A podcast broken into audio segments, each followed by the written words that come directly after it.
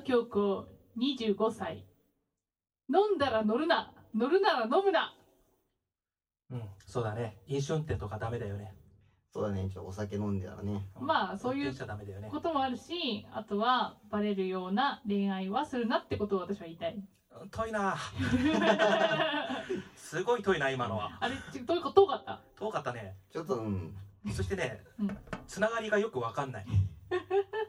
あれかい？ダメだった？あの人かい？まああの人かい？ちょっと最近。借り上げた。借り上げね。よく言えば借り上げね。そうですそうです。よく言えば借り上げ。うん、そっか、またあのネタを持ってきちゃうか。ダメかな。大丈夫。みんな結構好きだと思うよこういうの。結構好きでしょ。うん、みんな。うん。私みんな結構気にしてると思うこの話題。そうだね。うん、俺もね、うん、気にしてた。後ろのね、うん、残ってる髪の毛ちょっと気になってしょうがなかった。襟足の髪の毛が。そう襟足。それね私気づかなかったんだけど。あれ今日見たことないのあの見たけど、うん、あでも動画は見てないちゃんと結構ね悲壮感が漂ってたよ。あそう普通に俺もね自分で坊主にしたことあるけどね、うん、ああはならない。あそう、うん、ねキラ君ね、うん、キラ君坊主したことある？丸坊主はないね。あ本当やったことない。うん坊主先輩よくでも坊主にしてるから、ね、うんやるよね。俺もほらいろいろとさ、うん、恋愛とか発覚しちゃうとさ自分で坊主に してるけど違うよごめん始めようか。そういう目で見ないでごめん始めよう、うん、岡野京子の空豆。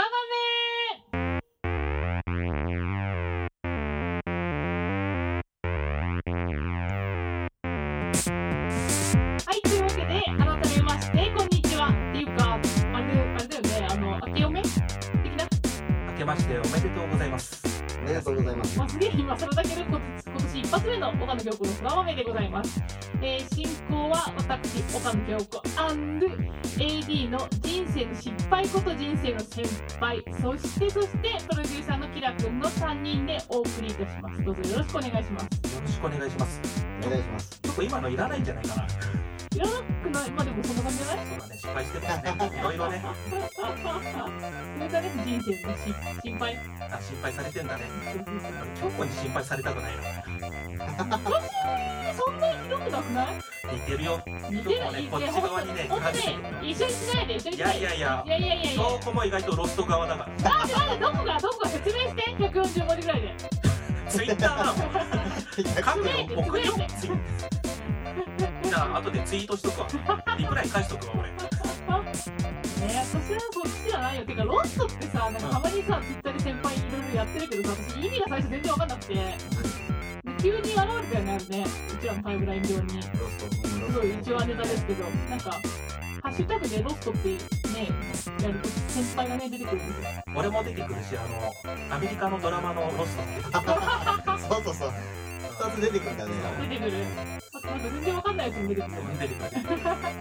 よくわかんなくなっちゃうんだよね。まあ、あそこにいる人たちはみんなね、人生ロストをしてる人たちだからね。うちらはそっちじゃないよね。いや、そんなことないけど、よく自分の行動を思い返してみ、俺が言うんだから間違いないよ。同じ匂いをね、こう感じるから。私思い返してもわからない。なんかね、京子からね、こう、そういう匂いをする。プンプンする。いいんだよもう。ロストネタはいいんだよ。もうあれですよ。2013年始まってもう2月もね、中旬超えちゃいますけどね。そうね。最近どうですか？最近急に来たね今ね。最近まあこれといってまあクリスマスも普通に通過して。あもう年末の話からしちゃう。年末年始も普通に通過して、バレンタインも普通に通過して今ここにいます。でも私ちゃんとあげてるたびに。今日でしょ？まあそうです。あれ普通のお菓子だから。バレンタインじゃない。終わったから。普通のお菓子だったから。お菓子は差し入れ。差し入れだから。なるほど。寒くない最近？寒いね。もうやだんだけど私寒いの大嫌いだからね。前回の放送でも言ったけど私寒いの嫌いなのね本当に。ねえ嫌じゃない？嫌だよ。もう飽きたよ寒いの。早くね、暖かくなってほしいね。もうね、夏がいい、夏がいいね。夏になったらね、水着着て海行こうね。カモンサマーってことでダメですか？ダメですか？うちのオンザビーチでね、ほら、キラ君の目がもう今瞳孔開きました水着に反応？水着で反応したのと、あとカモンサマーでねカモンサマーで開眼した。そう、キラ君のサマーがねパーッと開いたキラ君のサマーがキラ君のサマーまあ、キラ君の熱いところかなはい、わかんないね、久々だと。だって、あれだからね、1年に4回ぐらいしか取らないからね。もうちょっと多くない？そんなもんじゃない、多分。そんなもん？まあね、ワンシーズンに1回ぐらいの感じ。今回も上がりたいからね。次は、頑張りましょう。はい。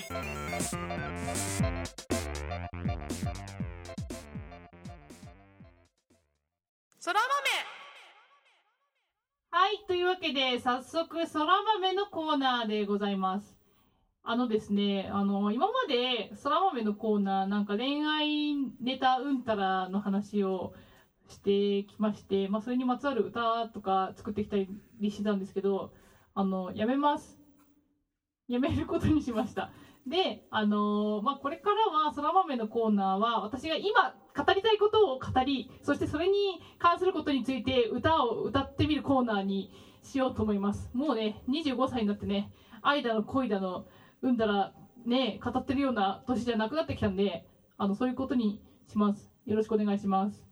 というわけで、まあ、なんか、いろいろ考えたんですけども、前回の、放送で、まあ、あれです、バンドが解散した話とかしたんですけど、まあ、それの続きの話みたいなのをしようかなと思って今日は来ました。はい。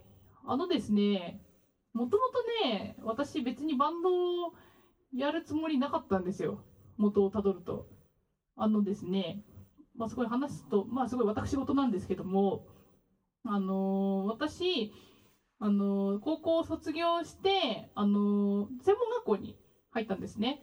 で、舞台の専門学校で、もともと演劇とかの勉強をしてまして、でしかもミュージカルとかやりたくて、専門学校時代とかは劇団四季のオーディションとか受けたりとかしてたんですけど、で、それで、まあ、専門卒業した後、まあ、まあ、一応演劇の活動を、まあね、ゆるーくやってまして、で、お芝居とかも何本か出させてもらったりとかしてて、その時に出会ったのが、ネコロマンの、メンバー、ね、ボーカルとか、ギターの人とか言っても、白井くんと前田さんは、まあ、もともとはそもそも演劇の先輩だったんですよ。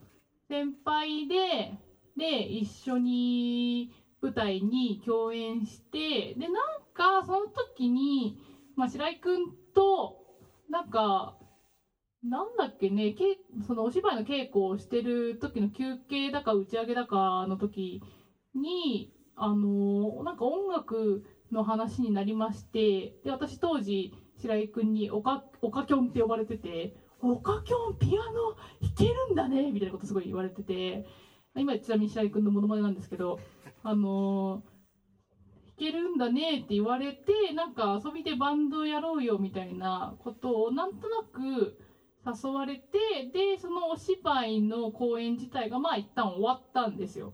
終わってから、ある日半年後ぐらいに白井くんから電話をもらって、なんかもともとね、ネコロマンっていうバンドっていうかユニットでやってたんですよ。最初白井くんと前田が2人でユニットでやってて、でそこになんかピアノのサポートもサポートっていうか、まあ、ピアノも入れて、今度なんか発表する機会があるからやってくれないみたいな感じの電話をもらいまして、それで3人でネコロマン始めたんですよ。それが私がネコロマン入ったきっかけで、そうそうそう。で、その、前田麻子と白井くんが二人で練習してるところにお邪魔して、まあ当時私ね、麻子もりょうちゃんも二人とも大先輩だったわけで、もうすごい敬語で、ね、その、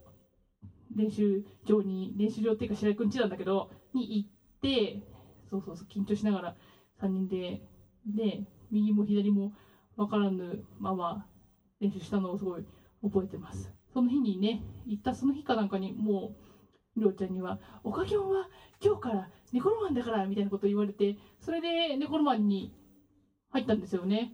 で、なぜかそのままネコロマンの活動が意外と続き、で、いつの間にかサポートでドラムとベースが入って、で、気づけばバンドになってて、で、バンドを続いちゃったみたいなのがネコロマンの成り立ちみたいな話なんですね。すごいですね。で、なんか演劇やってたはずがいつの間にかネコロマンっていうバンドができて、いつの間にかバンドマンになってて今に至るっていう感じなんですけどね。そんな感じで3年ぐらい経ったらいつの間にかバンドが解散しちゃったんですよ。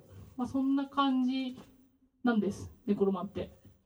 ね、で、まあそれで、バンドがまあ、バンドも最初続けるつもりもなかったんですけど、やってみたら、意外とバンドが面白くて、で、まあずっと続くんだろうなと思ってたら、いつの間にかバンドが解散することになって、で、やっぱその、バンドが去年解散して、いろいろ考えたわけですよ。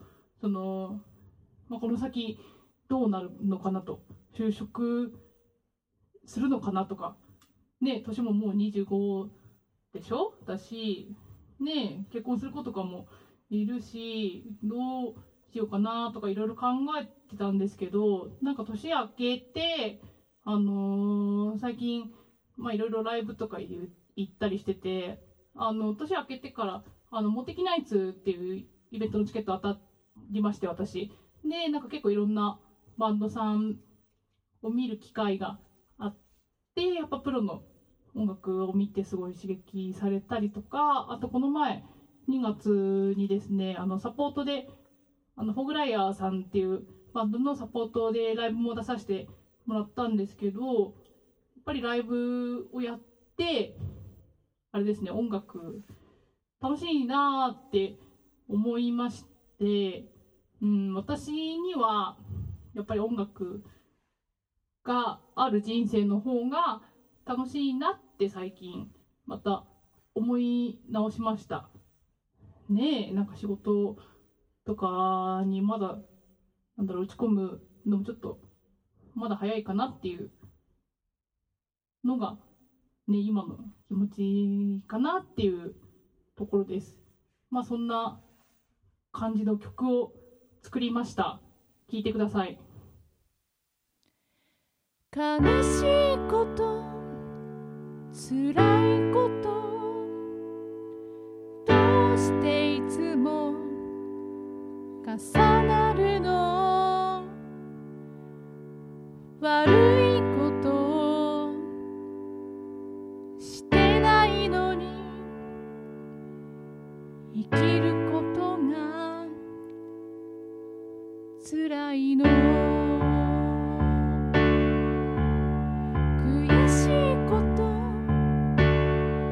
叶わないことどうしていつも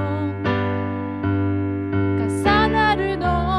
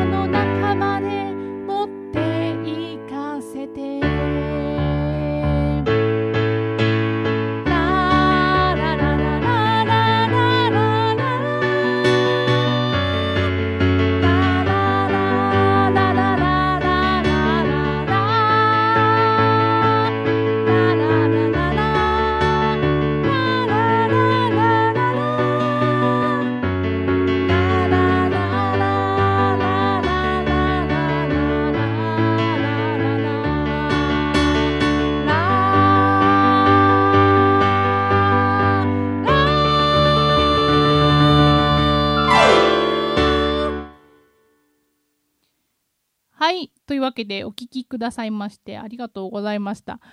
ですね、初めて、ちょっと暗い目の歌詞の歌を作ってみました。